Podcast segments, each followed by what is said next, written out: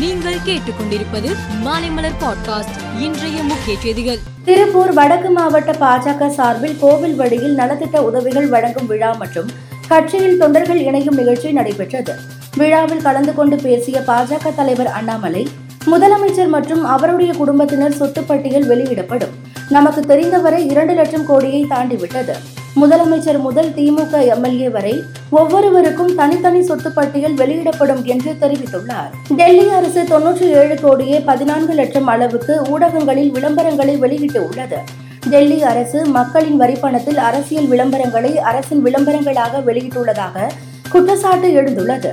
இந்த விளம்பரங்களுக்கான மொத்த கட்டணமாக தொன்னூற்றி ஏழு கோடியே பதினான்கு லட்சத்தை ஆம் ஆத்மி கட்சியிடம் இருந்து வசூலிக்குமாறு அரசு தலைமை செயலாளருக்கு டெல்லி துணைநிலை கவர்னர் வி கே சக்சேனா உத்தரவிட்டுள்ளார். பாகிஸ்தானின் தென்மேற்கு மாகாணமான பலுசிஸ்தானில் உள்ள லாஸ்பேலா நகரில் சந்தை வழக்கம் போல் பரபரப்பாக இயங்கிக் கொண்டிருந்தது. அப்போது அங்குள்ள ஒரு கடையில் வைக்கப்பட்டிருந்த கேஸ் சிலிண்டர் திடீரென வெடித்து சிதறியது. இந்த கோர விபத்தில் பனிரெண்டு பேர் சம்பவ இடத்திலேயே உடல் கருகி பலியாகினர். ஐரோப்பில் இருந்து ஏவப்பட்ட வேகாசி ராக்கெட் தோல்வி அடைந்ததாக ஏரியன் ஸ்பேஸ் நிறுவனம் அறிவித்துள்ளது.